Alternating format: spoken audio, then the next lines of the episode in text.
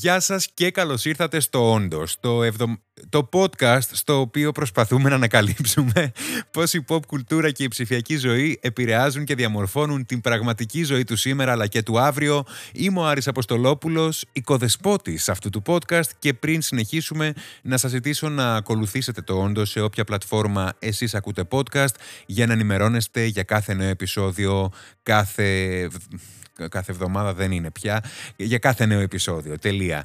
Θα μιλήσουμε γι' αυτό όμως σε πολύ πολύ λίγο.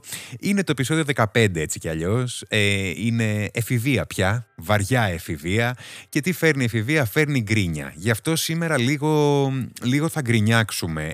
Αυτό είναι ένα επεισόδιο χωρίς πολλές σημειώσεις, χωρίς πολλά γραμμένα κομμάτια. Είναι κυρίως κάποιες σκέψεις, οι οποίες κιόλας με οδήγησαν στο να αργήσω να ανεβάσω επεισόδιο. Αρχικά, το κάθε εβδομάδα είναι από μόνο του αρκετά φιλόδοξο. Έχουμε κακομάθει, έχουμε καλομάθει μάλλον στο συνεχές περιεχόμενο, και έχουμε καλομάθει να δημοσιεύεται συνέχεια καινούργιο υλικό. Και γιατί έχουμε κακομάθει? Επειδή υπάρχουν οι δημιουργοί περιεχομένου. Υπάρχουν άνθρωποι που η δουλειά τους είναι να παράγουν συχνά περιεχόμενο. Δυστυχώς το Όντως δεν είναι η κύρια απασχόλησή μου, και μερικές φορές η ζωή μπαίνει στη μέση, η δουλειά μπαίνει στη μέση, και δεν μπορώ να είμαι πάντα πιστός στο ραντεβού μου. Και όταν ξεκίνησα το Όντως κιόλας, μου έλεγαν πολλοί άνθρωποι, φίλοι μου, γνωστοί μου κλπ. Μπράβο, πολύ ωραία προσπάθεια, ωραίο το Όντως, αλλά να βγάζει συνέχεια επεισόδια κάθε εβδομάδα, ίσως και 2 φορές την εβδομάδα και τέτοια πράγματα. Αυτό είναι από μόνο του πολύ δύσκολο, δεν μπορεί να γίνει. Αυτό το podcast τουλάχιστον απαιτεί αρκετή έρευνα, δεν θα πω πολύ, απαιτεί αρκετή έρευνα, και ακόμα και οι απόψεις που εκφράζω προσπαθώ να είναι απόψεις πολλών, δηλαδή να είναι απόψεις που είναι άποψη που έχει και έρευνα κρυμμένη από πίσω. Μετά μου έλεγαν να βάλω επεισόδια που να πρέπει κάποιος να πληρώνει συνδρομή για να τα ακούσει. Το έχει αυτό το Spotify γενικά, ποιος νοιάστηκε να πληρώσει συνδρομή για να ακούσει το Όντως? Αν νοιάζεστε βέβαια, πείτε το μου, καλή πηγή εσόδων είναι αυτή. Παρ' όλα αυτά όμως δεν πρέπει να ξεχνάμε ότι το 90, 95, 98% του δημοφιλούς περιεχομένου στο ίντερνετ είναι δωρεάν και αποφέρει και κέρδη στους δημιουργούς του. Είναι δωρεάν για τον καταναλωτή. Και επειδή ακριβώς αποφέρει κέρδη, ας πάμε λοιπόν τώρα στο θέμα μας. Το ίντερνετ έχει αρχίσει και έχει αρχίσει να έχει μία μανιέρα. Στο επεισόδιο 9 του Όντως μιλήσαμε για το πώς όλοι λέμε τα ίδια αστεία και για την ομοιογένεια στην έκφρασή μας που έχει καταφέρει το διαδίκτυο. Σήμερα θα μιλήσουμε για το ίδιο το διαδίκτυο και πώς πια νιώθω πως ζούμε την ημέρα της μαρμότας. Το περιεχόμενο στο ίντερνετ είναι συγκλονιστικά ίδιο. Για παράδειγμα, ίδιο περιεχόμενο από διαφορετικούς YouTubers σε διαφορετικά κανάλια. Ίδια podcast από διαφορετικούς podcasters σε διαφορετικά podcast. Έχουμε τους ίδιους YouTubers π.χ. να κάνουν συνεργασία με τους ίδιους YouTubers και να καταλήγουμε να βλέπουμε τα ίδια πρόσωπα ξανά και ξανά. Έχουμε τους ίδιους TikTokers να κάνουν ντουέτα με τους ίδιους TikTokers και πάλι καταλήγουμε να βλέπουμε τους ίδιους ανθρώπους. Το ίδιο ισχύει και στα podcast και στα Instagram stories κλπ. Το επιχείρημα ότι η τηλεόραση έχει καταλήξει να προωθεί τους ίδιους ανθρώπους πλέον θα μπορούσε κάλλιστα να ευσταθεί και για το ίντερνετ. Απλά αλλάζει το μέσο. Ένας δημιουργός περιεχομένου στο TikTok θα μεταπηδήσει στο YouTube, θα τον πετύχουμε σε ένα βίντεο κάποιου άλλου δημιουργού, θα κάνει podcast, θα τον δούμε και σε κάποιο χορηγούμενο post ή βίντεο στο Instagram, θα δούμε κάποια συνέντευξή του στην τηλεόραση, θα τον δούμε παντού. Αυτή ήταν λοιπόν, και θα μιλήσουμε και ξανά λίγο παρακάτω, αυτή ήταν λοιπόν έτσι σε πολύ λίγα λόγια η διαδικασία που με έκανε να σκεφτώ και να αμφισβητήσω το χώρο που έχει το Όντως στη σφαίρα του ίντερνετ. Παρ' όλα αυτά όμως, εδώ είμαστε ακόμα για το επεισόδιο 15, στο οποίο θα αναρωτηθούμε και θα προσπαθήσουμε να απαντήσουμε το εξής. Γιατί έχει γίνει τόσο βαρετό το ίντερνετ? Το διαδίκτυο, πρέπει να το πούμε, έχει αλλάξει εντελώς τον τρόπο που όχι μόνο καταναλώνουμε, αλλά και δημιουργούμε περιεχόμενο. Ας κάνουμε όμως ένα βήμα πίσω, έτσι πολύ σύντομα για τους πιο μικρούς που δεν τα έχουν προλάβει. Όταν ξεκίνησε το ίντερνετ, στις πρώτες μέρες του διαδικτύου δηλαδή, όλα ήταν ένας πειραματισμός, ήταν ένας τόπος πειραματισμού το ίδιο το ίντερνετ. Ήταν μια άγρια δύση δημιουργικότητας, όλα φαίνονταν πιθανά, οι δημιουργοί πειραματίζονταν, ήταν πολύ αθώα χρόνια. Η γέννηση πλατφορμών όπως το MySpace, τα πρώτα φόρουμ, κακάσχημα sites ήταν αυτά, πολύ άσχημα, και ποια είναι η λέξη? Η έλευση του blogging έθεσαν τις βάσεις για αυτό που θα ακολουθούσε, αλλά και για αυτό που συμβαίνει και σήμερα. Καθώς η τεχνολογία προχωρούσε, αυξανόταν και η ικανότητά μας να μοιραζόμαστε και να καταναλώνουμε περιεχόμενο. Το podcasting εμφανίστηκε και επέτρεψε σε άτομα να μεταδώσουν τις σκέψεις τους και τις ιδέες τους σε ένα παγκόσμιο πλέον κοινό, εξαρτάται τη γλώσσα. Το YouTube έγινε μια πλατφόρμα όπου όποιος είχε κάμερα και σύνδεση στο ίντερνετ κατευθείαν μπορούσε να γίνει δημιουργός. Τα μέσα κοινωνικής δικτύωσης άρχισαν να επεκτείνονται, η συνεχής ροή ενημερώσεων τους μας έκανε να είμαστε συνέχεια, να καταναλώνουμε ακόμα πιο πολύ περιεχόμενο, μας έκαναν λίγο λέμαργους στο περιεχόμενο και μας συνέδεαν με ανθρώπους σε όλο τον κόσμο μέσα από τρόπους που δεν είχαμε φανταστεί ποτέ. Το διαδίκτυο όχι μόνο άλλαξε τον τρόπο πρόσβασης στις πληροφορίες, αλλά άλλαξε και τον τρόπο με τον οποίο εκφραζόμαστε. Έδωσε φωνή στους άφωνους, σκηνή στους αγνώστους. Ήταν, ρε παιδί μου, ένα γόνιμο έδαφος για την καινοτομία, για την μοναδικότητα, για τη διαφορετικότητα, ένα μέρος όπου όλα αυτά τα όμορφα, αυτοί οι όμορφοι όροι ευδοκιμούσαν. Και τώρα όμως, καθώς το διαδίκτυο οριμάζει, καθώς ορίμαζε το διαδίκτυο, ένα περίεργο φαινόμενο άρχισε να εμφανίζεται. Και αυτό το φαινόμενο είναι η ομοιογένεια. Λοιπόν, τι ακριβώς εννοούμε με τον όρο ομοιογένεια στο ίντερνετ? Φαντάσου να ξυπνάς κάθε μέρα με τις ίδιες μορφές podcast, τις ίδιες ιδέες περιεχομένου και βίντεο στο YouTube και τις ίδιες τάσεις από διαφορετικούς δημιουργούς σε διαφορετικές ή και τις ίδιες πλατφόρμες. Είναι ένα φαινόμενο που γίνεται όλο και πιο διαδεδομένο και θέτει το ερώτημα για το εάν τελικά έχουμε κολλήσει σε ένα βρόχο, σε μία λούπα ψηφιακού ντεζαβού. Στις πρώτες μέρες του διαδικτύου γιορτάστηκε η διαφορετικότητα, γιορτάστηκε η δημιουργικότητα.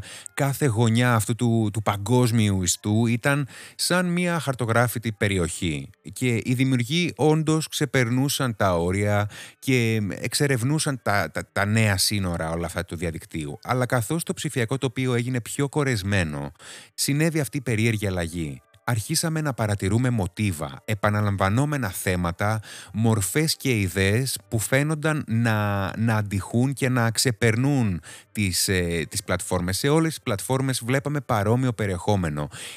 Η άνοδος του clickbait με τίτλους οι οποίοι μοιάζουν σαν να βγήκαν από τον ίδιο δημιουργό, π.χ. στο YouTube ένα βίντεο «Ξύρισα το κεφάλι μου» ή «Σας μοιράζομαι όλα τα κουτσομπολιά για άλλους podcasters» ή τέτοια πράγματα. Η ύπαρξη ίδιων δομών podcast με συνεντεύξεις κυρίως από ανθρώπους και σε ανθρώπους οι οποίοι μεταπηδούν απλά από τον ένα δημιουργό στον άλλον. Δηλαδή, εάν κάνετε μια βόλτα τώρα στα ελληνικά podcast, θα δείτε οι κύριες μορφές να είναι συνεντεύξεις, αληθινά εγκλήματα, stand-up κομικοί που σχολιάζουν την επικαιρότητα και σεξ. Και είναι ok όλο αυτό το περιεχόμενο. Αυτά τα μοτίβα είναι εντάξει από τη στιγμή που δεν ενοχλούν κανέναν εδώ που τα λέμε, δεν προσβάλλουν κανέναν, είναι εντάξει. Αλλά αυτό το απλό πράγμα εμένα με επηρέασε, όπως είπα και πριν. Το γεγονός ότι οι ίδιοι άνθρωποι λένε και κάνουν τα ίδια πράγματα σε ξεχωριστά κανάλια με έκανε να σκεφτώ: υπάρχει χώρος για το όντως στο ίντερνετ? Είναι κάτι το οποίο ενδιαφέρει τον κόσμο και τα νούμερα δείχνουν ότι όντως ενδιαφέρει τον κόσμο, το όντως. Αλλά απογοητεύεσαι. Ακόμα και αν έχεις συσπυρώσει μια κοινότητα γύρω σου που μοιράζεται τα ίδια ενδιαφέροντα και έχετε τις ίδιες απόψεις ή έχετε την όρεξη να μοιραστείτε και να εξερευνήσετε ίδιες απόψεις, απογοητεύεσαι όταν βλέπεις τη μάζα να πηγαίνει σε μια εντελώς αντίθετη κατεύθυνση από σένα. Και αυτή η κατεύθυνση να την έχει περπατήσει πάρα πολλοί κόσμος ήδη και απογοητεύεσαι, ρε παιδί μου. Το ξεπεράσαμε όμως αυτό, το ξεπέρασα δηλαδή, το προσπεράσαμε, αλλά αυτό που δεν προσπερνάμε είναι το ερώτημα που παραμένει. Γιατί υπάρχει αυτή η ανακύκλωση περιεχομένου? Είναι αποτέλεσμα των συλλογικών μας προτιμήσεων ή υπάρχει κάτι βαθύτερο?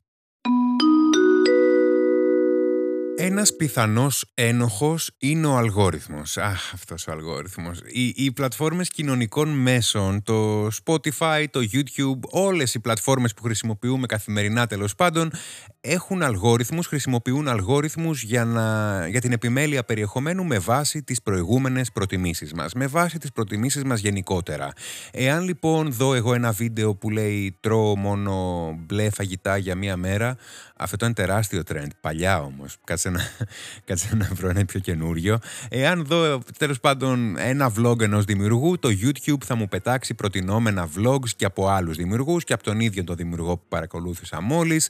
Το αποτέλεσμα λοιπόν ποιο είναι? Οι δημιουργοί μπορεί να αισθάνονται υποχρεωμένοι να αναπαράγουν επιτυχημένες μορφές περιεχομένου, είτε δικές τους επιτυχημένες μορφές περιεχομένου που έχουν δει από τα δικά τους νούμερα να πηγαίνουν καλά, είτε επιτυχημένες μορφές που έχουν ακολουθήσει άλλοι. Και έτσι αποκτούν ορατότητα και διατηρούν την προσοχή του κοινού. Είναι όλο αυτό, είναι ένας λεπτός χορός μεταξύ της τροφοδοσίας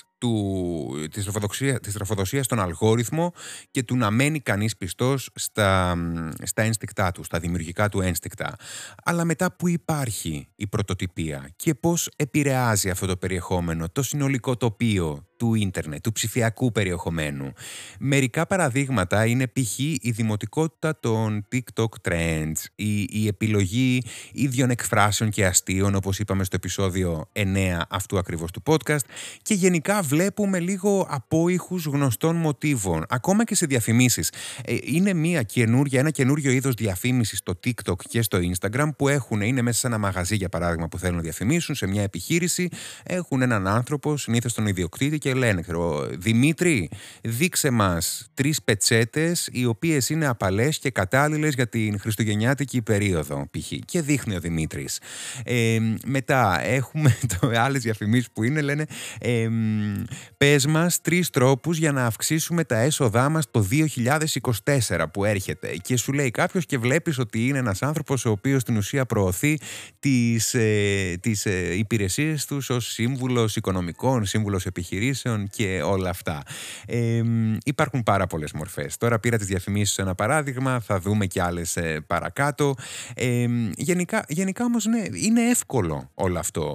Η πραγματική πρόκληση δεν έγκυται στην επιτυχία, αλλά στην εξέβρεση της ισορροπίας μεταξύ αυτού που απολαμβάνει το κοινό και της υπέρβασης των ορίων μας, των ορίων της δημιουργικότητάς μας.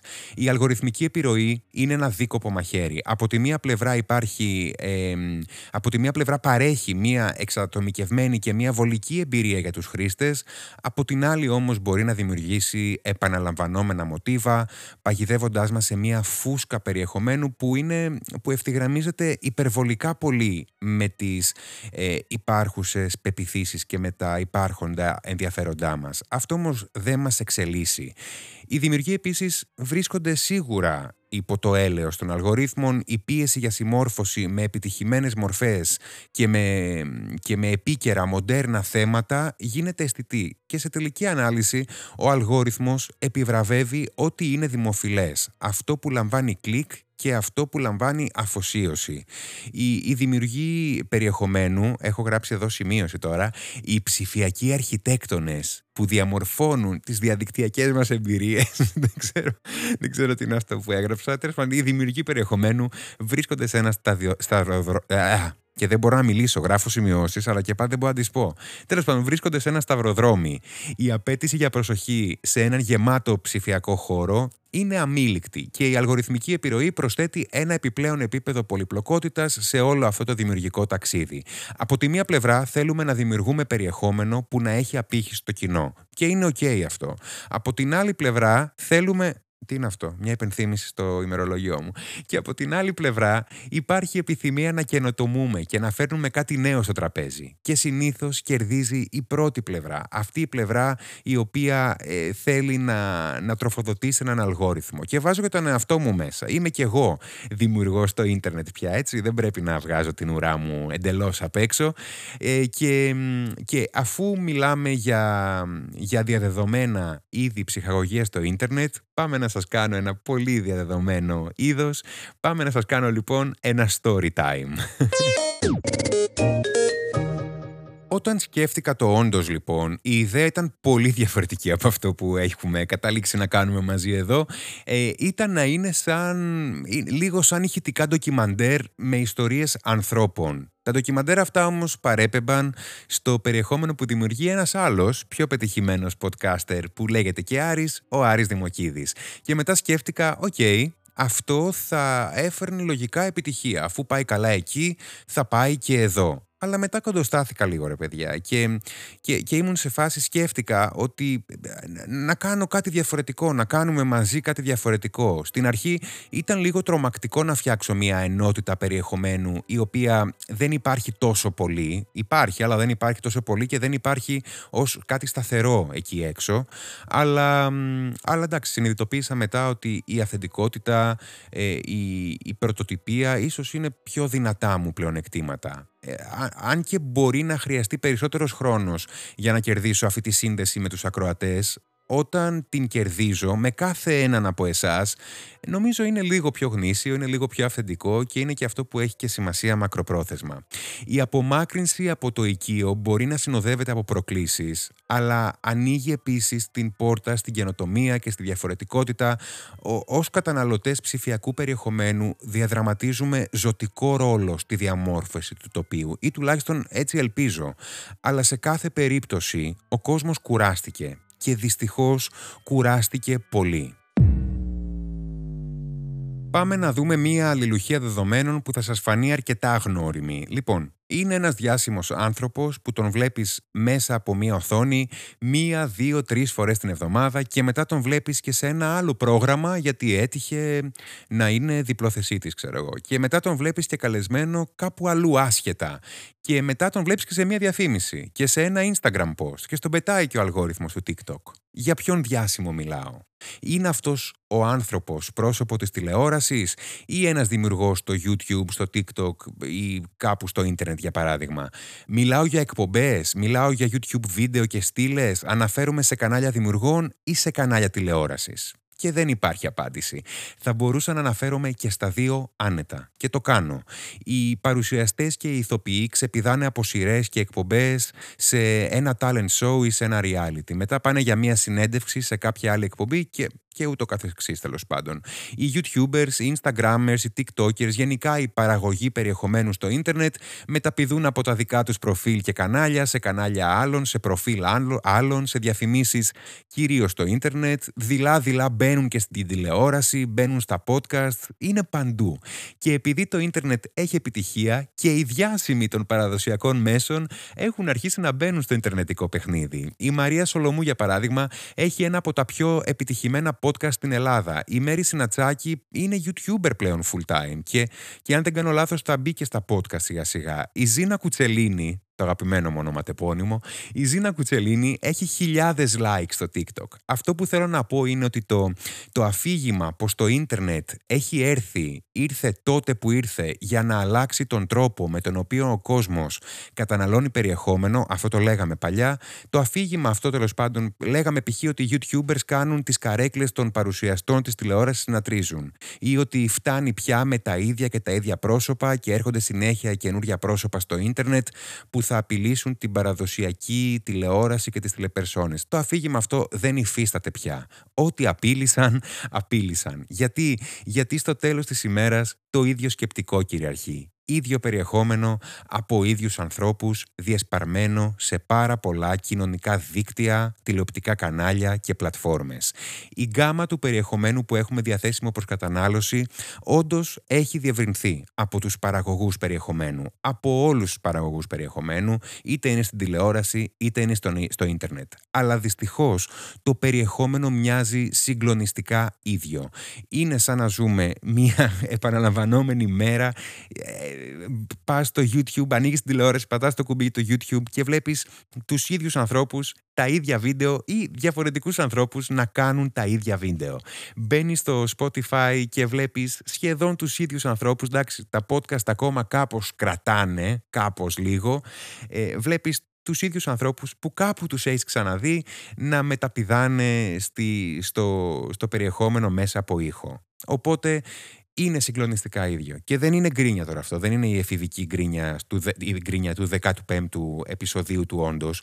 Είναι μια πραγματικότητα. Και είναι η πραγματικότητα. Ξαναλέω, δεν προσβάλλει κάποιον, δεν μειώνει κάποιον, δεν επηρεάζει κάποιον. Αλλά είμαστε σίγουροι ότι δεν επηρεάζει κάποιον. Γιατί στην πραγματικότητα κάτι κάνει. Όταν είμαστε εκτεθειμένοι στο ίδιο περιεχόμενο συνεχώς και διαρκώς και για πάντα, δυστυχώς διαμορφώνονται οι αντιλήψεις μας. Διαμορφώνονται οι αντιλήψεις με βάση το περιεχόμενο που βλέπουμε αυτή τη στιγμή, το οποίο περιεχόμενο είναι βασισμένο στο περιεχόμενο που βλέπαμε 10 στιγμές πριν. Οπότε δεν μας προχωράει λίγο μπροστά. Οι ίδιοι δημιουργοί περιεχομένου είναι αυτοί οι οποίοι θα πρέπει να εξελίξουν το περιεχόμενό τους. Από ένα σημείο και μετά δεν αρκεί μόνο να μεγαλώνεις το κοινό σου, αλλά να μεγαλώνει το κοινό μαζί σου. Οπότε να εξελίσσονται οι απόψεις σου, να προσπαθήσεις να φέρεις λίγο στο τραπέζι καινούριες ιδέες και να μπορέσεις να συμβαδίσεις και με την ηλικία του κοινού σου η οποία μεγαλώνει, αλλά και με τις απαιτήσεις που έχει η πραγματική μας ζωή αυτή τη στιγμή. Είναι το ψυχαγωγικό περιεχόμενο και εδώ στο Όντως δεν κάνουμε τώρα σοβαρό περιεχόμενο. Εάν κάναμε σοβαρό περιεχόμενο και μιλάγαμε για όλα όσα συμβαίνουν στον πλανήτη, δεν θα μιλούσα έτσι. Θα μιλούσαμε και θα κλαίγαμε εδώ. Αλλά πρέπει να φτιάχνουμε όλοι περιεχόμενο το οποίο συμβαδίζει με την εποχή, συμβαδίζει με την προσωπική μας εξέλιξη και μπορεί και να μην συμβαδίζει με τον αλγόριθμο.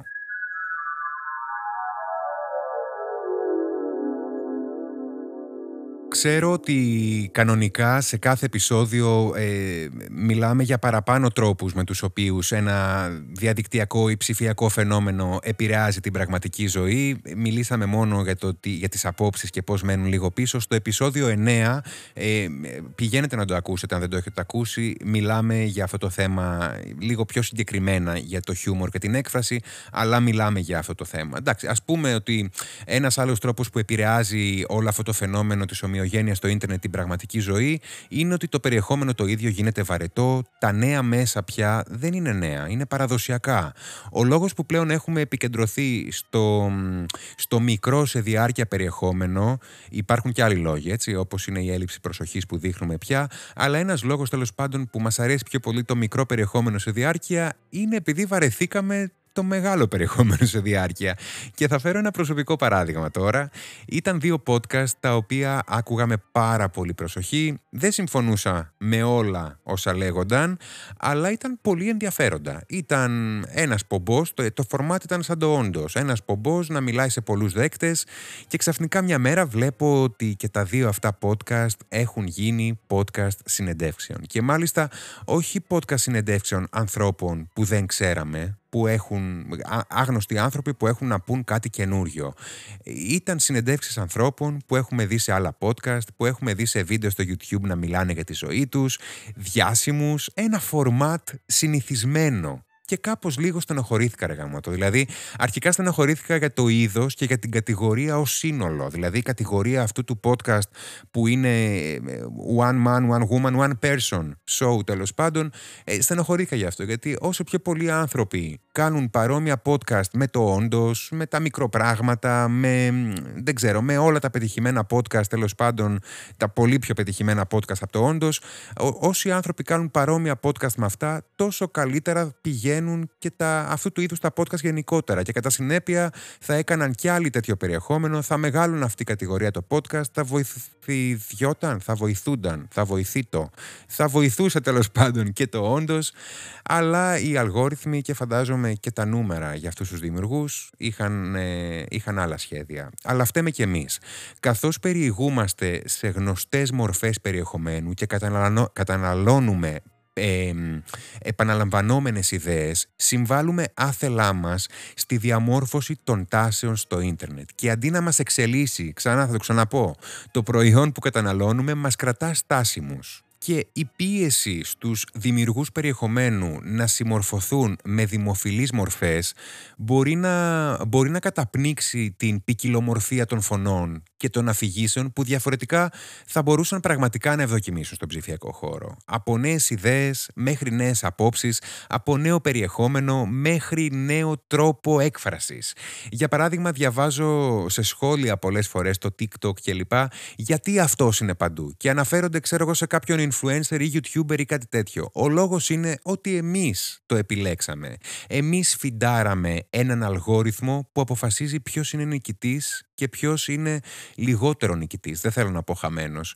Οι επιλογές μας, από το τι βλέπουμε μέχρι τον ποιον υποστηρίζουμε, διαμορφώνουν την κατεύθυνση του διαδικτυακού κόσμου. Το διαδίκτυο είναι ένας τεράστιος καμβάς και κάθε κλικ, κάθε like, κάθε share, κάθε view είναι μία πινελιά που συμβάλλει σε έναν πίνακα. Το θέμα είναι εάν αυτός ο πίνακας θα είναι τελικά πρωτότυπος.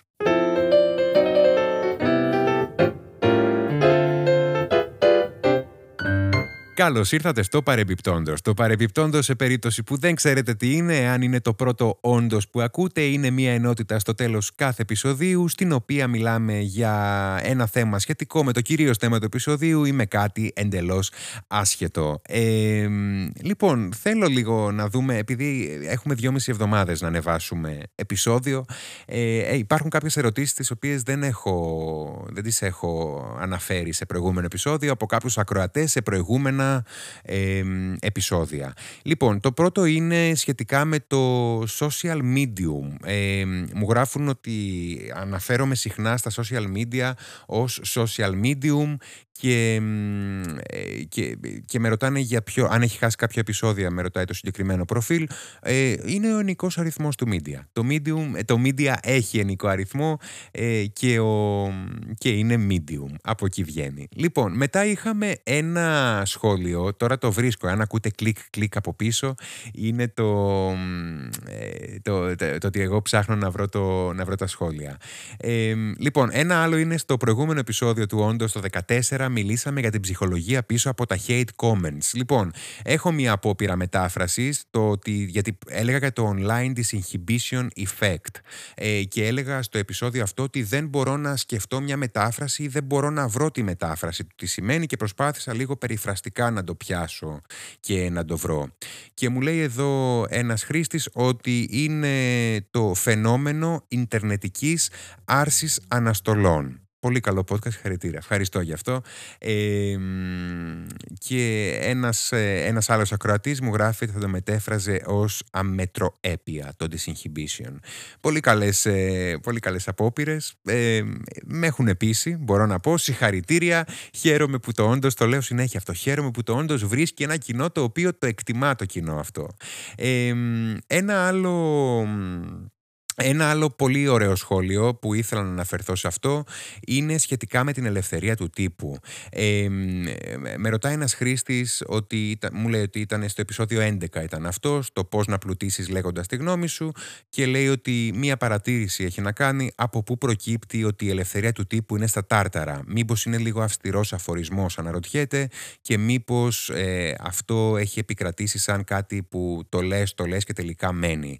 Μακάρι να ήταν έτσι. Μακάρι να ήταν. Δυστυχώς, σύμφωνα με την έρευνα του Reporters Without Borders, του Reporters χωρίς σύνορα τέλος πάντων, η Ελλάδα στην ελευθερία του τύπου είναι στη θέση 107.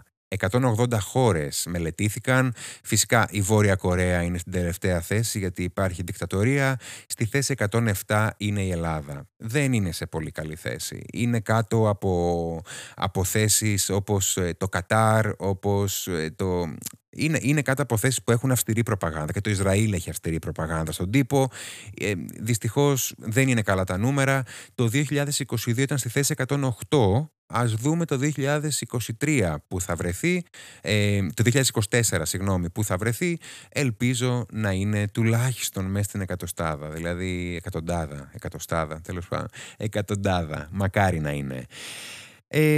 Αυτές είναι οι ερωτήσεις που θα απαντήσουμε. Εντάξει, υπάρχουν πάρα πολύ ωραία σχόλια σχετικά με το πόσο ωραίο είναι το podcast και σήμερα το ανακάλυψα και απορώ γιατί δεν το είχα βρει πιο πριν. Χαίρομαι πάρα πολύ που νέος κόσμος ανακαλύπτει το podcast. Χαίρομαι πάρα πολύ που μου στέλνετε μηνύματα πότε θα βγει καινούριο κλπ. Σας είπα, παιδιά, προσπαθώ αλήθεια πραγματικά πολύ. Θέλει λίγη έρευνα. Θέλω να κάνω τώρα μια επισήμανση και να πω ότι αυτό το επεισόδιο δεν ήταν ένα δρυμή κατηγορό στους δημιουργούς περιεχομένους. Έχω φίλους δημιουργούς περιεχομένους, αρκεί να μην προκαλούν. Το σχόλιο είναι πιο πολύ στους καταναλωτές περιεχομένου. Βασικά είναι αποκλειστικά στους καταναλωτές περιεχομένου. Δεν είναι στο πώς φτιάχνουν περιεχόμενο οι δημιουργοί, οι άνθρωποι, ειδικά οι άνθρωποι των οποίων τα έσοδα και η δουλειά τους κρίνεται από το πόσος κόσμος τους παρακολουθεί. Ήταν κάποιες ελεύθερες σκέψεις γενικότερα σχετικά με το πώς το κοινό καταναλώνει περιεχόμενο και το τι περιεχόμενο πραγματικά θέλουμε να βλέπουμε. Υπάρχει ομοιογένεια στο ίντερνετ, είτε μας αρέσει είτε όχι. Υπάρχει ένας κοινός κώδικας επικοινωνίας, υπάρχει μια κοινή γλώσσα επικοινωνίας και δυστυχώς έχει γίνει επαναλαμβανόμενη. Αυτό ήθελα να επισημάνω. Λοιπόν, αυτό ήταν για σήμερα το Όντως. Ελπίζω να σας άρεσε. Αφήστε μου και εσείς τα σχόλιά σας σε αυτό το επεισόδιο, σε προηγούμενα επεισόδια που μπορεί να ακούσετε ή να ακούσατε. Και εμείς θα τα πούμε στο επόμενο επεισόδιο. Ήμουν ο Άρης Αποστολόπουλος. Με ρωτήσανε κιόλας. Γιατί λες ήμουν ο Άρης Αποστολόπουλος, αφού είσαι ακόμα ο Άρης Αποστολόπουλος. Και λέω όχι, ήμουν ο Άρης του Όντως. Οπότε ήμουν θα λέω ακόμα. Ήμουν ο Άρης Αποστολόπουλος και ήταν Όντως το Όντως.